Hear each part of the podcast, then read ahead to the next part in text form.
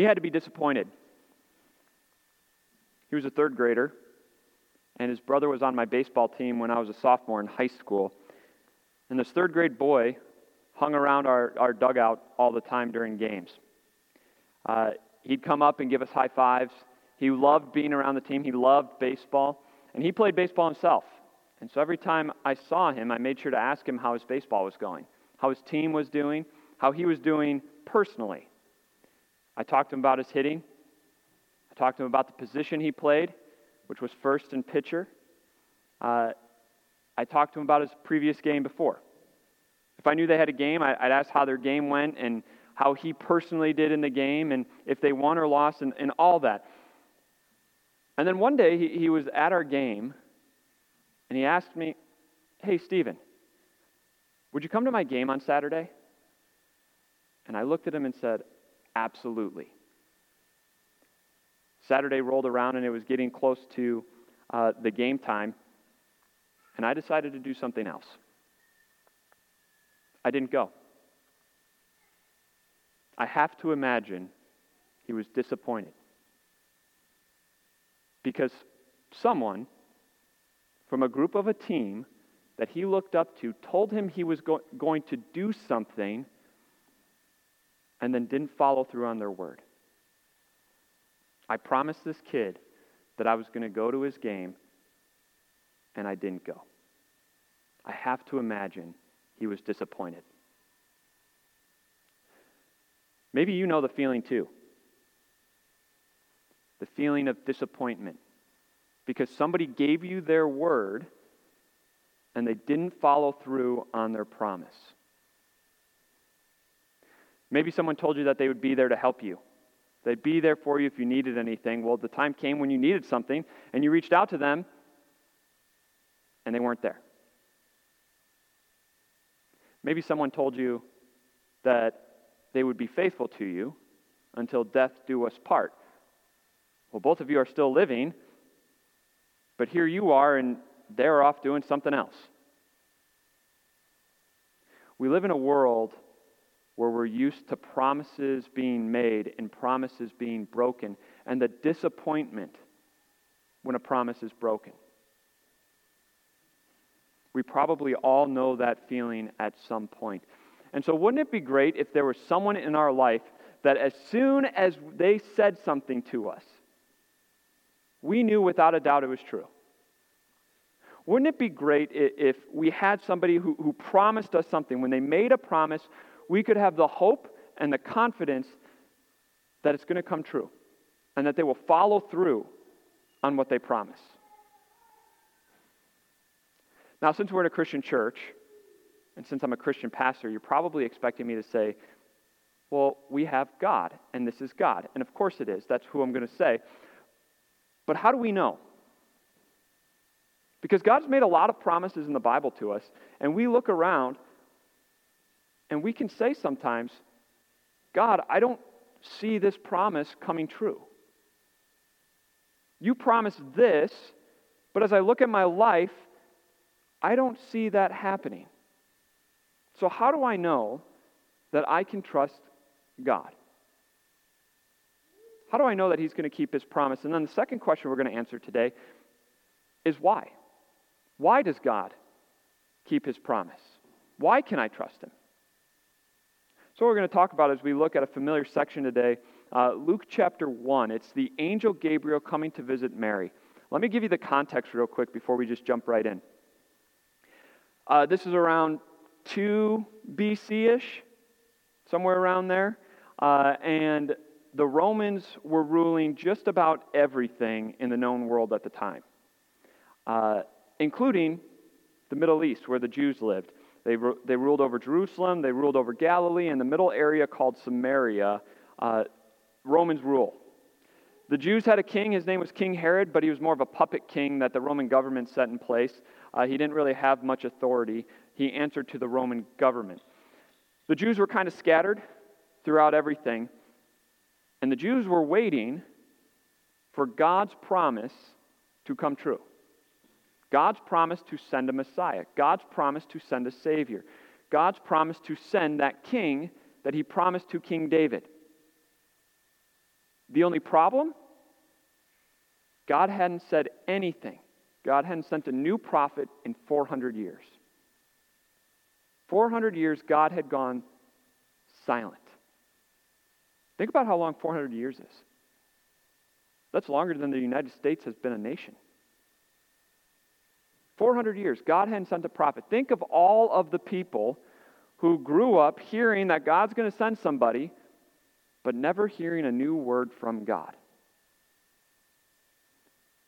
I have to wonder if people were starting to become disappointed in God. God made these promises, but now he's been silent. Where is he? Why is he not acting? Why is he not fulfilling? Maybe God doesn't keep his promises. Maybe they were thinking that. And it's in this context that God sends the angel Gabriel to a young teenager named Mary. We're in Luke chapter 1, starting at verse 26. In the sixth month of Elizabeth's pregnancy, God sent the angel Gabriel to Nazareth, a town in Galilee, to a virgin pledged to be married to a man named Joseph, a descendant of David. The virgin's name was Mary. The angel went to her and said, Greetings, you who are highly favored, the Lord is with you. Mary was greatly troubled at his words and wondered what kind of greeting this might be. But the angel said to her, Do not be afraid, Mary. You have found favor with God. You will conceive and give birth to a son, and you are to call him Jesus.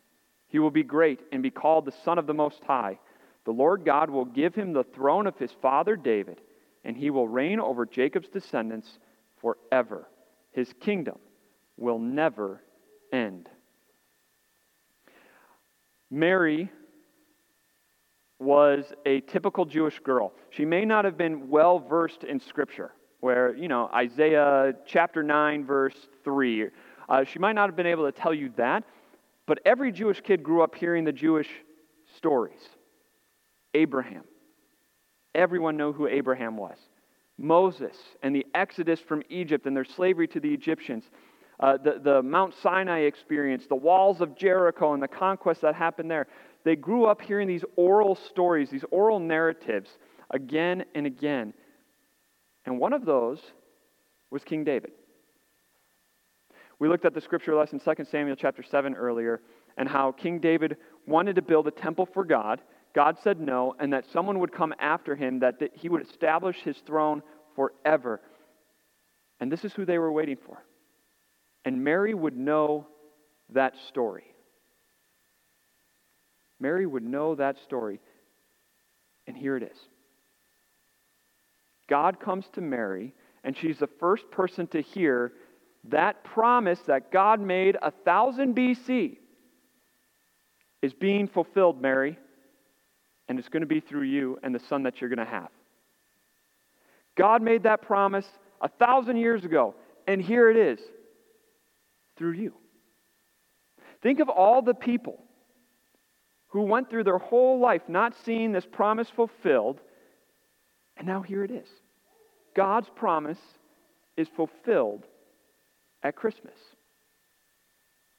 So, the first thing we learn from this section of Scripture is that Christmas proves that God keeps his promises. Christmas proves that God keeps his promises. A thousand years it took for God to fulfill it. Why? We learn two things about this promise uh, being fulfilled at that time that gives you and me hope and confidence. And, and the first one is that God waited a thousand years not to just drag it out. He waited to the absolute perfect time to send his son into the world. It was the perfect time in history with the Romans ruling, with the Jewish people scattered, uh, with the, the road system in place, the mail system, everything that they had in place for Jesus to be born into the world so that he could die and be crucified and rise from the dead. It was the absolute perfect time in history for the Son of God to be born. God keeps his promises at the exact right time. And this promise wasn't necessarily an easy one to keep. I mean, for God, all promises are easy, but think about it from God's perspective. This wasn't just fulfilling a promise to, to feed people, this was a promise that had God send his one and only Son into the world, not to just rule on, a, on an earthly throne, but to establish a heavenly throne, a, a forever kingdom. And what would that take? It would take God giving his one and only Son, knowing full well that he'd grow up and suffer, that he'd grow up and die and be crucified, that he'd grow up and endure hell for us. And yet God sent him. God kept his promise. And that's what we see here in Luke chapter 1. God promised a thousand years before, it came true with Mary. This gives you and me such confidence. It gives us such confidence and hope as we look at the world around us, as we look at the promises that God makes to us in Scripture. Because if we're honest, sometimes we look at those promises and we say, Yeah, but. God, here's what you say, but here's what I see and am experiencing, and I'm not seeing that promise come true. What, one promise in Scripture that we as Christians like to, to quote a lot is Romans 8:28. For we know that in all things God works for the good of those who love him. That's a promise made in Scripture that God makes to you and me. And so as, we go, as we're going through hard times, we open up to that section of Scripture and we say, God, here's your promise. You're going to work all things out for my good. And we close up the Bible and we have such hope and confidence. And then the next day, nothing changes. And then weeks pass and nothing change, changes. Months pass and we still have the same difficulties, the same hardships, the same heart, uh, heartaches. We, years go by and we have the same problems, and we look and we say, God, I don't see you fulfilling this promise to me. Nothing has changed. And we're tempted to be disappointed in our God. We're tempted to look at God as another promise maker and promise breaker. We look at this section of Scripture and we hear that God establishes Jesus' throne forever. And what do we know about Jesus? He's holy, He's perfect, He's in control of all things, He's on His heavenly throne, everything answers to Him. He's supposed to have control over everyone and everything. And then we look at the world. And it seems evil is getting out of control. You turn on the news at night, and it's one hard thing after another one murder, one uh, theft, some kind of crime, and it looks like the world is getting worse. And we look and we say, Jesus, are you really on the throne? God, uh, are you really keeping this promise? Because if so, then how come there, there's evil in the world and at the rate that it's accelerating? And how come you're not doing something about it? And we're tempted to come to two conclusions. Either one, Jesus really isn't in control of all things. Or two, if he is in control of all things, he must not be all that loving. Because otherwise, why is all this evil going around? It has to do with God's sovereignty and human will. We look at the promise that God makes to us in Scripture that He's with us always. Emmanuel, God with us. And yet I sure don't feel like God's with me. How come the seasons of loneliness continue to extend? If God is with me, how come I don't feel like He's here? How come I don't feel His presence? Where is He if God is truly with me? You see, uh, what we tend to do, what we're tempted to do, is look at our circumstances and say, God, if I trust your promise as long as I can see the fulfillment soon. It took God a thousand years to fulfill the promise to King David because that was the exact right moment for the promise to be fulfilled.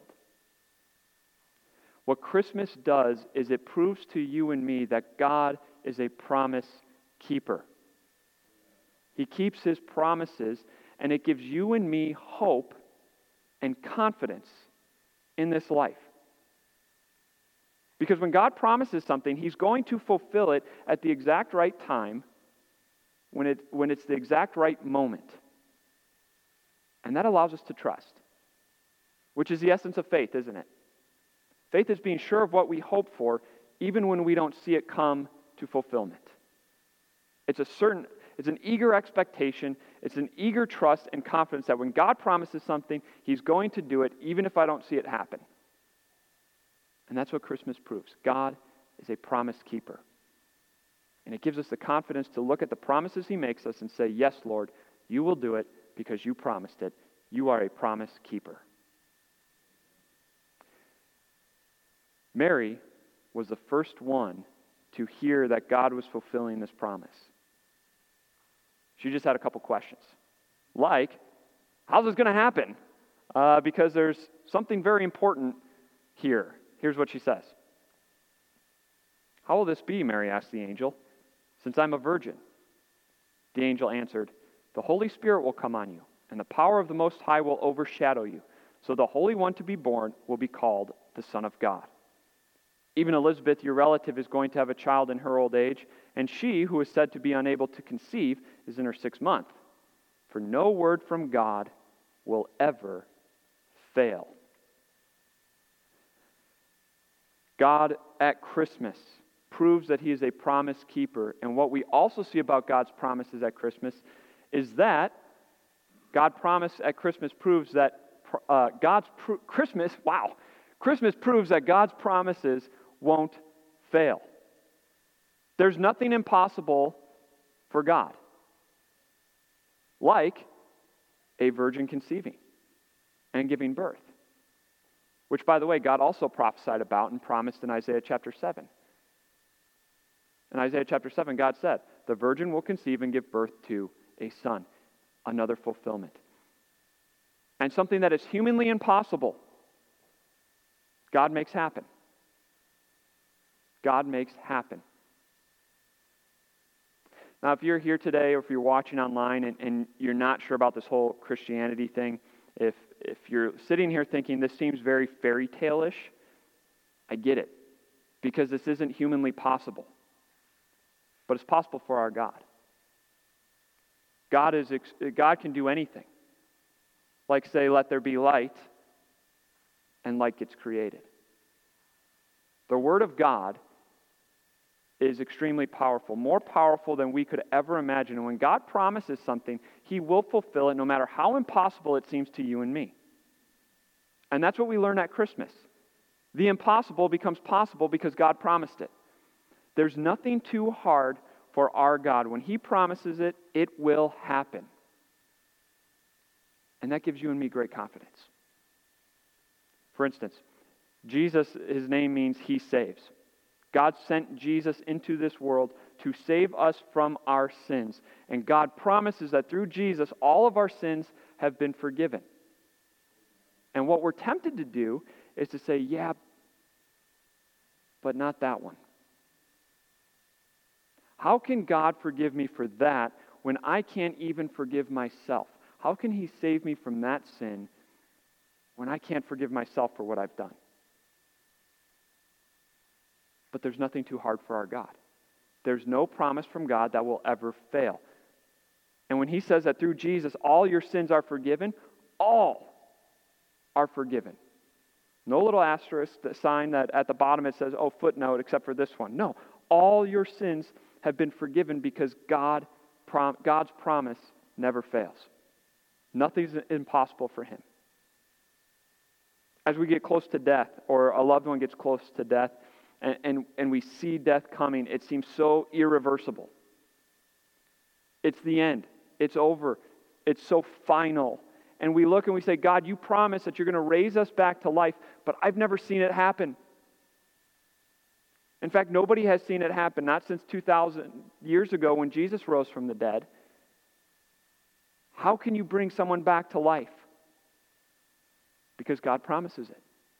And there's nothing too hard nothing too impossible, nothing that God has ever promised that will fail.